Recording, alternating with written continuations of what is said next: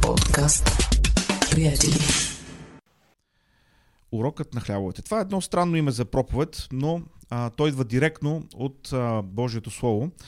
А, ще прочетем днес няколко пасажа, първият от които се намира в а, Евангелието на Марк, шеста глава, а, четиридесет и девети до петдесет и втори стихове, а, където се казва: учениците му, като го видяха да върви по водата, го помислиха за призрак и завикаха от страх. Всички го видяха и бяха ужасени.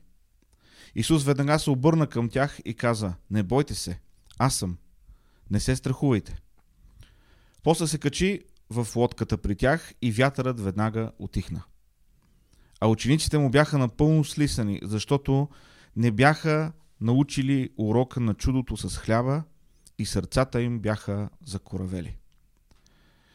В този пасаж ни разказва историята за това как Исус настигна учениците си, докато те а, минаваха през езерото с лодката, докато те плаваха, и, и как той усмири бурята. Това обаче, което а, този пасаж е, е забележителен, а, това с което този пасаж е забележителен, това, което ни казва, а, е, че учениците не бяха научили урока на хлябовете.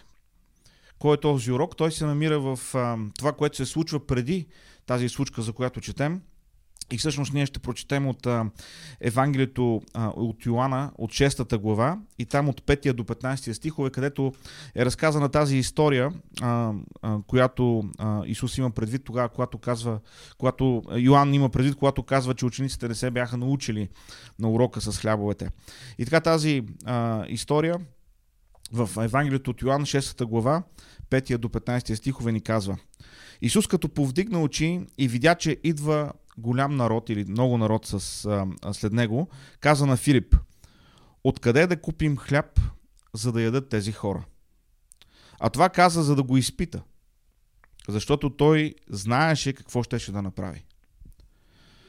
Филип отговори: за двеста динара хляб не ще им стигне, за да вземем за всеки по-малко. Един от учениците му, Андрей, брат на Симон Петър, му каза: тук има едно момченце, у което се намират пет ечемичени хляба и две риби. Но какво са те за толкова много хора? Исус рече: накарайте хората да насядат. А на това място имаше много трева. И тъй насядаха около пет хиляди мъже на брой. Исус прочие взе хлябовете и като благодари, раздаде ги на седналите, така и от рибите, колкото искаха. И като се наситиха, каза на учениците си: съберете останалите къши, за да не се изгуби нищо. И тъй от петте ечемичени хляба събраха и напълниха дванадесет коша с къши, останали на тези, които бяха яли. Тогава човеците, като видяха знамението, което той извърши, казаха: наистина този е пророкът, който щеше да дойде на света. И тъй Исус, като разбра, че ще дойдат да го вземат на сила, за да го направят цар, пак се оттегли сам на хълма. Амин. В тази история се съдържа урок. Урок, който, за съжаление, както четем в Евангелието на Марк, учениците не бяха научили. И днес, с Божията помощ, гледайки на а, този пасаж, гледайки на този текст от Библията, нека се опитаме с Божията помощ да научим урока, който този пасаж ни учи. Да чуем онова, което Бог иска да ни каже, да настроим сърцата си на онази, на онази вълна, така че да можем да разпознаем Божия глас, да го приемем и да приложим в живота си онова, което Той иска да ни покаже. Първото нещо, което бих желал да видим в тази история. Много често ние премерваме ситуациите, в които изпадаме, с а, своите мерни единици. В този текст обаче, а, този текст обаче ни учи на нещо много важно. И то е да не мерим със своята рулетка. Нали знаете какво е рулетка? Онова нещо, което обикновено майсторите носят в а, а, своите джобове, А, и когато трябва да измерят а, някаква площ, колко плочки ще трябва да отидат там или колко ламинат ще трябва да се сложи, а, какво количество а, или по-скоро каква площ трябва да бъде а, покрита, те вадят тази рулетка, опъвят я и започват да измерват. Този, тази история ни учи да не мерим със своята рулетка. Не измервай проблемите или предизвикателствата според своите възможности. Аз не съм майстор, но също имам рулетка. И съм забелязал едно нещо. Когато а, се е случвало да бъда с някой майстор в една стая и трябва да мерим нещо, аз изваждам моята рулетка, обаче тя е около два метра и половина дълга, а пък стаята е по-голяма. И тогава идва майстора и вади своята рулетка, която е майсторска рулетка. И тя е много по-дебела. И не само е по-дебела, но в нея има много повече метална лента, която е навита, и всъщност тя е сигурно пет метра или повече. Моята рулетка не може да свърши работата, която може да свърши неговата рулетка. И в а, този пасаж ние сме насърчени да не мерим с онова, което ние имаме като възможност. Имаше много хора, които бяха гладни. Тези хора нямаше откъде да си набавят храна. Това бяха едни невъзможни обстоятелства. Случва се да изпадаме в такива ситуации. Нали? Филип отговори: и с двеста динара пак няма да можем да купим достатъчно хляб, за да нахраним тези хора. Всеки да получи поне по нещо малко. Йоана шеста глава седми стих. Това, което Филип каза, беше: невъзможно е. Невъзможно е с нашите мерни единици, с това, което ние можем да направим на отдалечено място. Няма как да намерим хляб за всички тези хора. Няма как да направим това, от което те имат нужда. Няма как да им дадем онова, което ще задоволи техния глад. И с двеста динара хляб, което е космическа сума по това време. Космическа сума. И с двеста динара хляб. И с двеста динара няма да можем да вземем достатъчно хляб, че всеки по-малко да хапне. Едни невъзможни обстоятелства. Нека ти кажа нещо. Исус обича невъзможните обстоятелства. Исус обича невъзможните обстоятелства. Защо?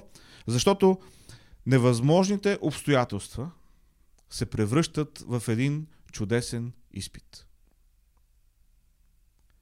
Словото ни казва, този пасаж, който четохме, е, че Исус каза откъде да вземем хляб за тези хора, не понеже не знаеше какво щеше да направи, а за да изпита Филип, който му отговори по този начин.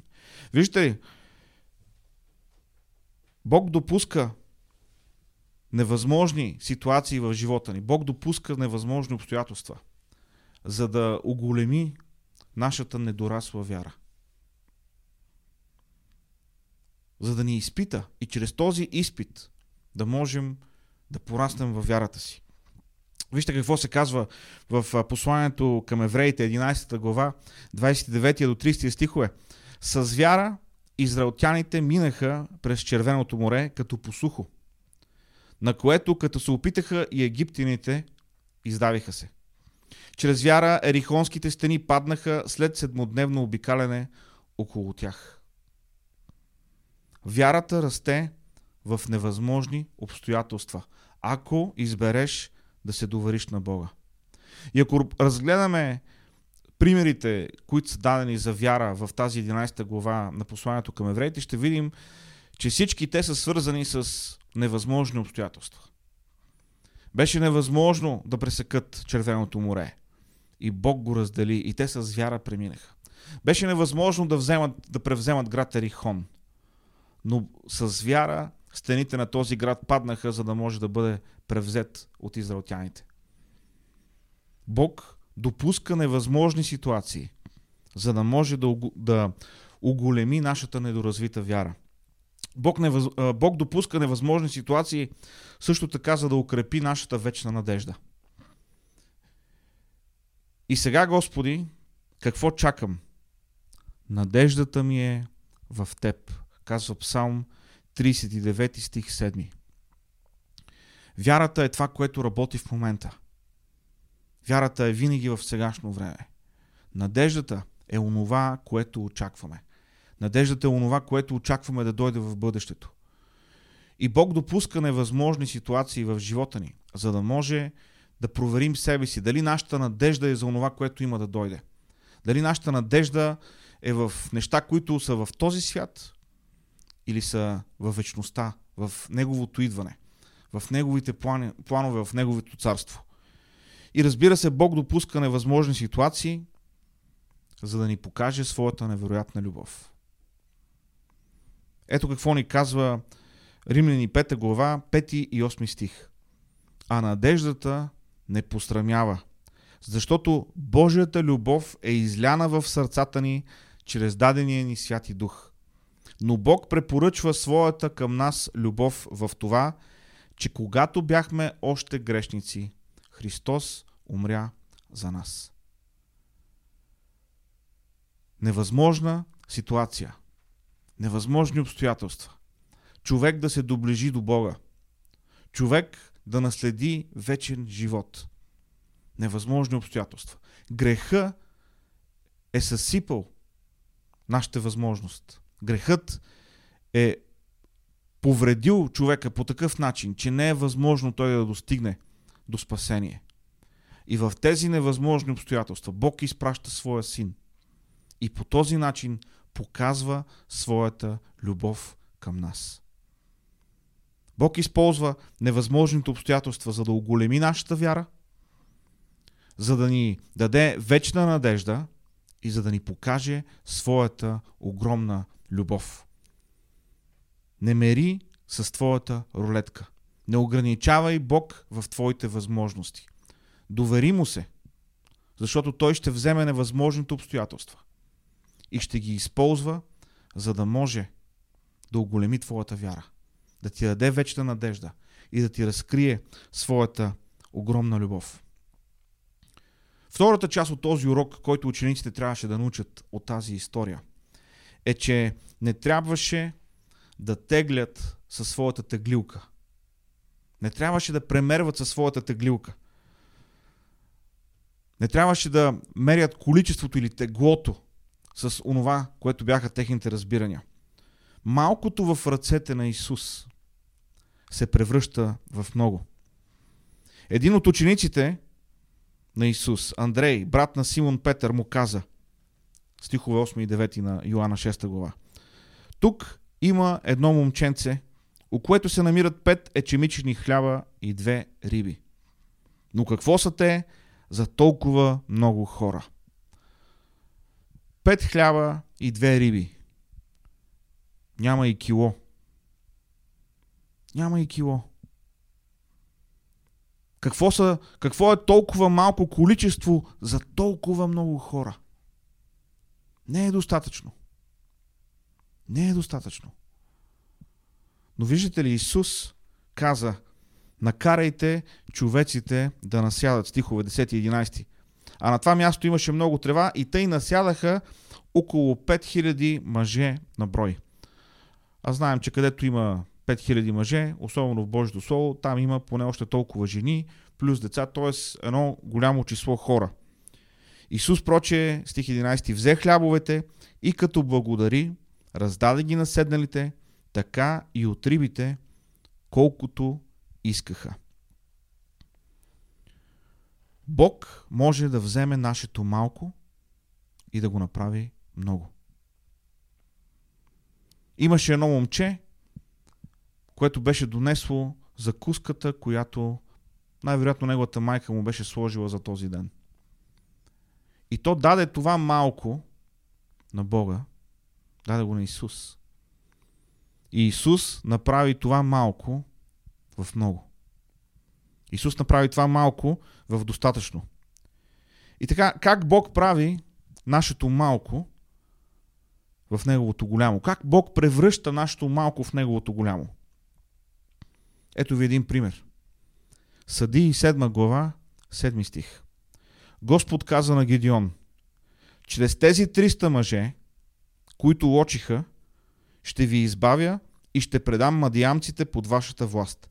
Всички други нека си отидат, всеки на своето място. С Гедеон бяха тръгнали хиляди войници от Израел. Обаче Бог каза, не, само с триста човека аз ще ти предам армията на врага в твоите ръце. Останалите нека се върнат в дома си. Първо царе, седемнадесета глава, петдесети стих. Така Давид надви с прашка и камък филистимеца. Удари го и го уби, без, да, без Давид да има меч в ръката си. Историята за Давид и Голиат. Професионалният войн със своето снаряжение. И срещу него едно момче. Един овчар. С прашка и с камък в ръката си. Ако по това време имаше заложни къщи, ако по това време имаше букмейкъри, които да взимаха залагания, Давид щеше да има много малък шанс да спечели тази битка. Много малко хора, ако въобще някой, щяха да заложат на това Давид да спечели. Обаче, това, което се случи, е, че непрофесионалиста с прашката победи професионалния войн. И така, ето как Бог взима онова, което е малко и го прави на много. На първо място, Бог ограничава нашите ресурси. Бог ограничава нашите ресурси. Когато Гедеон беше тръгнал за битката с хиляди мъже зад себе си, Бог му каза, много са. Вместо хиляди искам триста. триста. Бог ограничи ресурсите на Гедеон. Когато Давид щеше да излиза да се бие, да, да воюва срещу Голиат, Саул, Божието слово ни казва, че Саул накара Давид да облече неговата броня. Обаче, когато Давид сложи бронята на Саул върху себе си, той не можеше да се движи. Той не можеше да се движи свободно, не можеше да... А, реално той не можеше да воюва по никакъв начин. Онова, което беше човешка възможност в този момент, беше невъзможно. И така, Давид излезна срещу професионалния войн не с доспехи, не с ризница, не с броня, не с щит. Излезна като едно просто овчарче. И затова първите думи на Голиат, когато видя Давид, бяха, аз куче ли съм? Голиат каза, това не е сериозно, аз съм професионален войн. И срещу мене излиза човек с тояга и с прашка в ръка. Първото нещо, което Бог прави, той ограничава нашите ресурси. И след като ограничи нашите ресурси, това, което се случва, е, че ние виждаме колко голяма е нашата нужда. Когато се изправяш срещу хилядна армия и зад тебе има хиляди войници, които са готови да се бият с тебе, усещането е едно. Но когато се изправяш пред хилядна армия, хилядна армия, а зад теб има само триста войника, усещането е съвсем друго. Когато се изправяш със своето бойно снаряжение срещу друг войн, в битка, усещането е едно. Когато срещу теб застава войн, обучен в бойно снаряжение, а ти си с ежедневните си дрехи и без оръжията на своето време, за да воюваш, усещането е съвсем друго. Първо Бог ограничава нашите ресурси, след това Бог увеличава нашата нужда. Тоест ние, ние разбираме колко голяма е нуждата ни. И това ни кара да се доверим на Бога. Това ни води да се доверим на Бога с малкото, което имаме.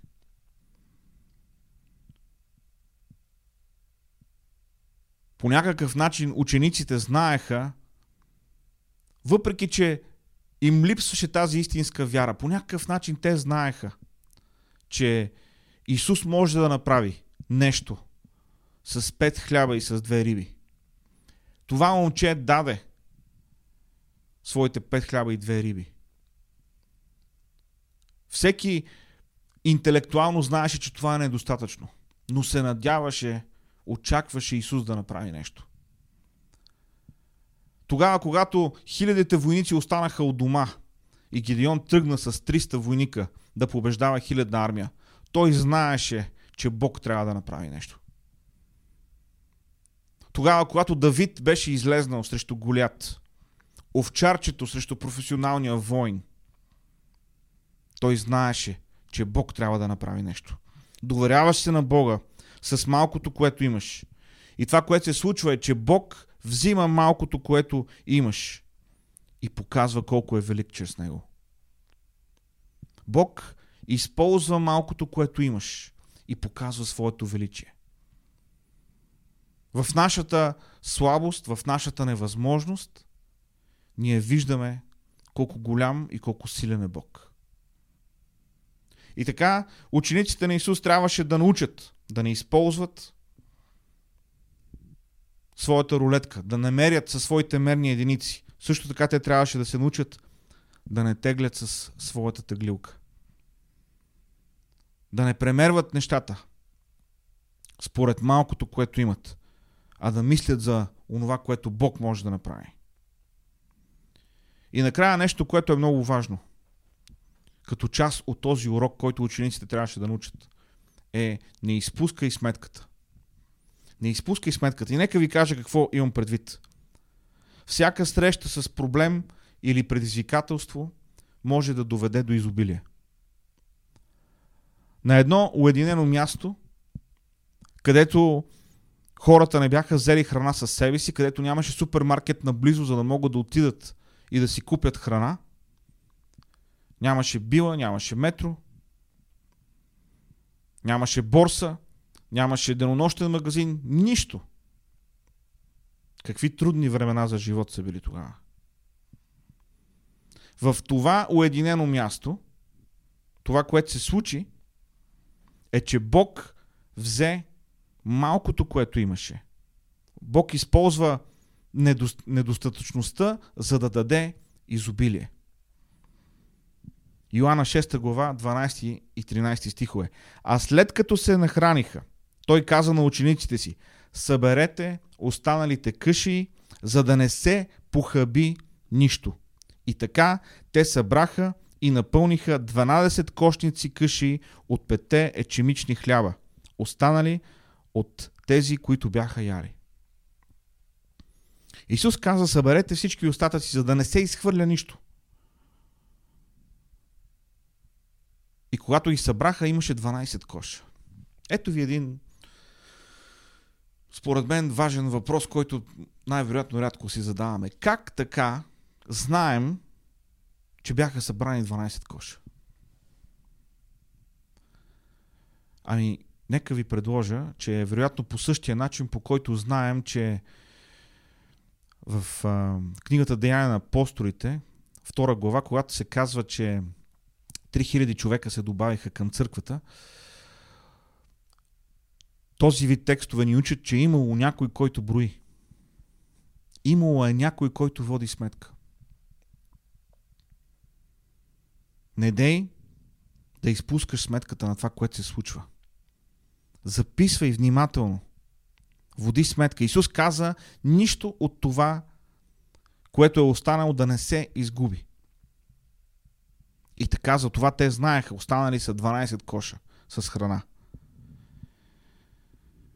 Това, което остана, беше събрано. Не беше похабено.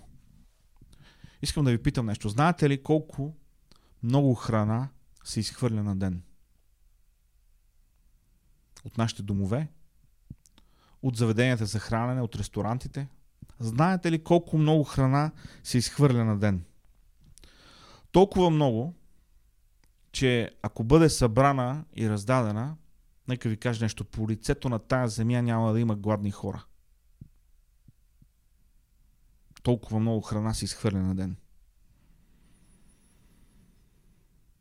Исус каза: нищо от това, което остава, да не се погуби. Да не, да не се похъби. И затова тези кошове бяха събрани. Аз вярвам, че ние трябва да можем да видим отвъд непосредствената нужда.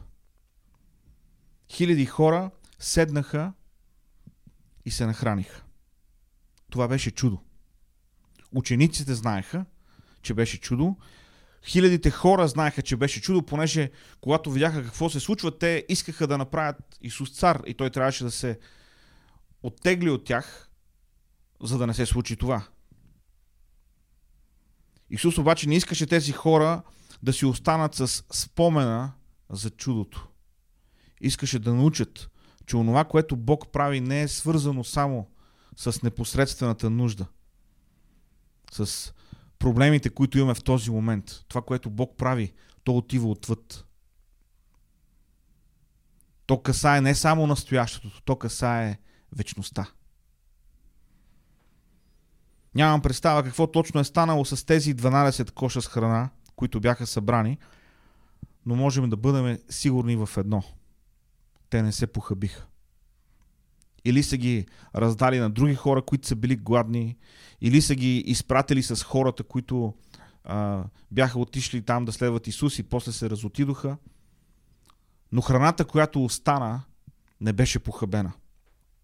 Бяха използвани тези неща, които бяха останали, за да благословят други хора.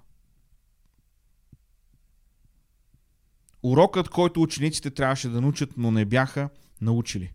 Марка шеста глава, петдесет и първи до петдесет и втори стихове. После се качи в лодката при тях и вятърът веднага утихна.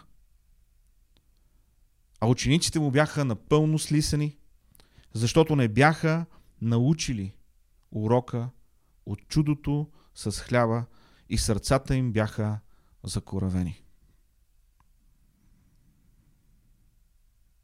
Важно е да учим уроците, които Бог ни дава.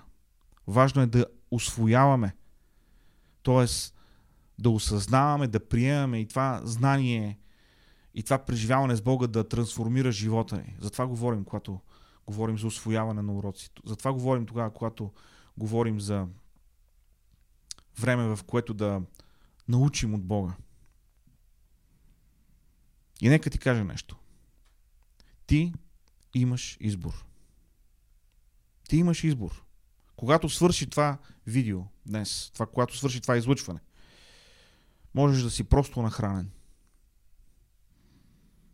Можеш да си нахранен в ума си.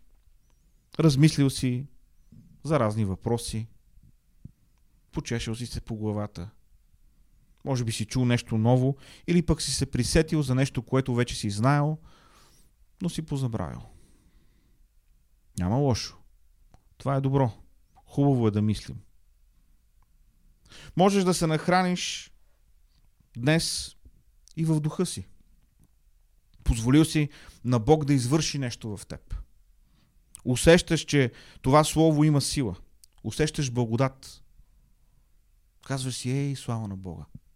Бог може да се намеси в моята невъзможна ситуация. Бог може да отговори на моят проблем.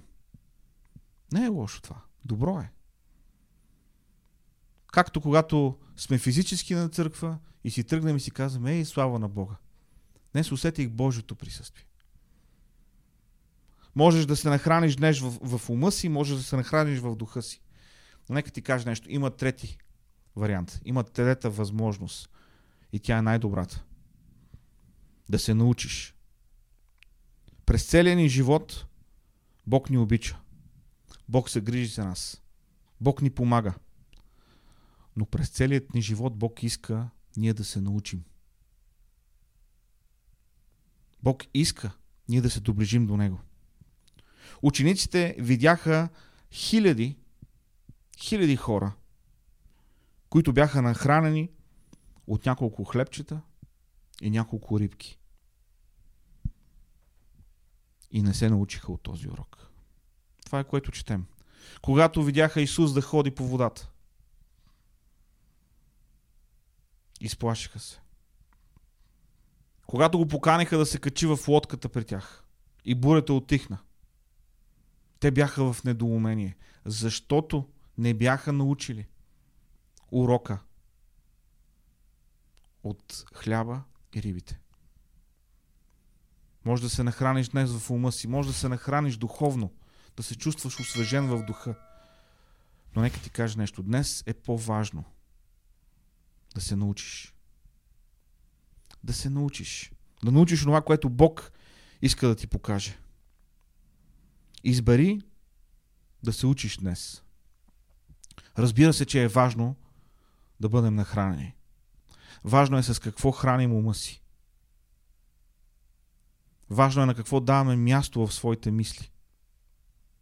Важно е как се храним духовно. И друг път съм казал, забелязал съм, че често християните ядат доста, как се казва на български, junk food. А, доста духовен Макдоналдс. Така да се изреза. На снимката изглежда ето толкова голям хамбургера, а като го купиш ето толкова голям. Храна, която така е обработена, че бързо да изглежда добре, обаче после не се чувстваш добре. Или незнайно защо качваш много килограми. Не е добре за твоето здраве. Много християни се хранят и по този начин. Важно е да, да храним ума си. Важно е да се храним духовно. Но, приятели, част от нашият християнски вървеж, от нашия вървеж с Бога, е не просто ние да се храним, е ние да се учим. Понеже това е, което отличава ученика от останалите. Той се учи от своя учител. И така аз днес вярвам, че Божието Слово ни предизвиква да се учим. Да учим уроците, които Бог ни дава. Избери чудесата да бъдат уроци за теб. Не просто да се молиш, не просто да се нахраниш, а да се научиш и това да те доближи до Бога. Да ти помогне да го познаваш по-добре. Защото в края на краищата, приятели, въпросът не е просто да бъдем нахранени. Онова, което Бог прави, има една по-далечна перспектива, която е свързана не само с нашето непосредствено настояще, а е свързана с едно славно бъдеще, което Той има за нас. И така, моята молитва е ние да се научим. Да се научим от урока на хлябовете. Да се научим от уроците, които Бог ни дава в нашия живот, чрез чудесата, които прави, чрез Неговата реална намеса в живота ни. И по този начин наистина, наистина да вървим в пътя Му като Негови ученици. Ще ви помоля сега, там където сме, нека наведем глава и да се молим. И след това ще продължим още малко с хваление и ще дадем възможност на Бог да работи в живота ни. Но нека сега се молим. Бог да ни помогне да променим тази перспектива. Защото ние сме човеци, това е нормално. Тогава, когато нещо ни боли, тогава, когато нещо е дискомфорт в момента, ние сме фокусирани в него. Но Бог да ни помогне да не гледаме само на това, което е в момента, но да гледаме към онова, което Той има за нас. Халелуя! Господи, благодарим Ти, Господи, за това, което правиш в живота ни. Благодарим Ти, Господи, за това, че Ти, Господи, работиш. Благодарим Ти, Господи, че сме виждали Твоите чудеса. Благодарим Ти, Господи, че сме виждали, о, Господи, виждали сме Твоята намеса в живота ни. Благодарим Ти, Господи, че сме виждали наистина Ти да се движиш. Видяли сме, Господи, гладните нахранени, болните изцерени. Видяли сме Твоята чудотворна намеса. Но ето, Господи, днес пристъпваме към Теб. И това, за което се молим в името на Исус, е: Господи, помогни ни, помогни ни, помогни ни.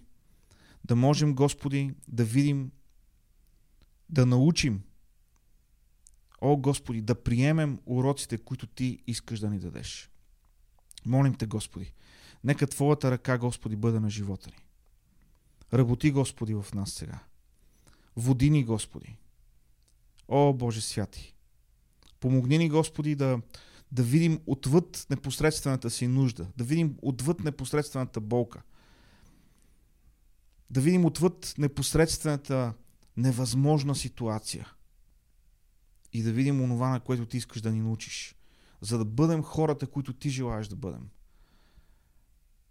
За да бъдем истински Твои ученици, които Те следваме навсякъде и във всичко. Господи, помогни ни наистина всеки ден да се учим от Теб.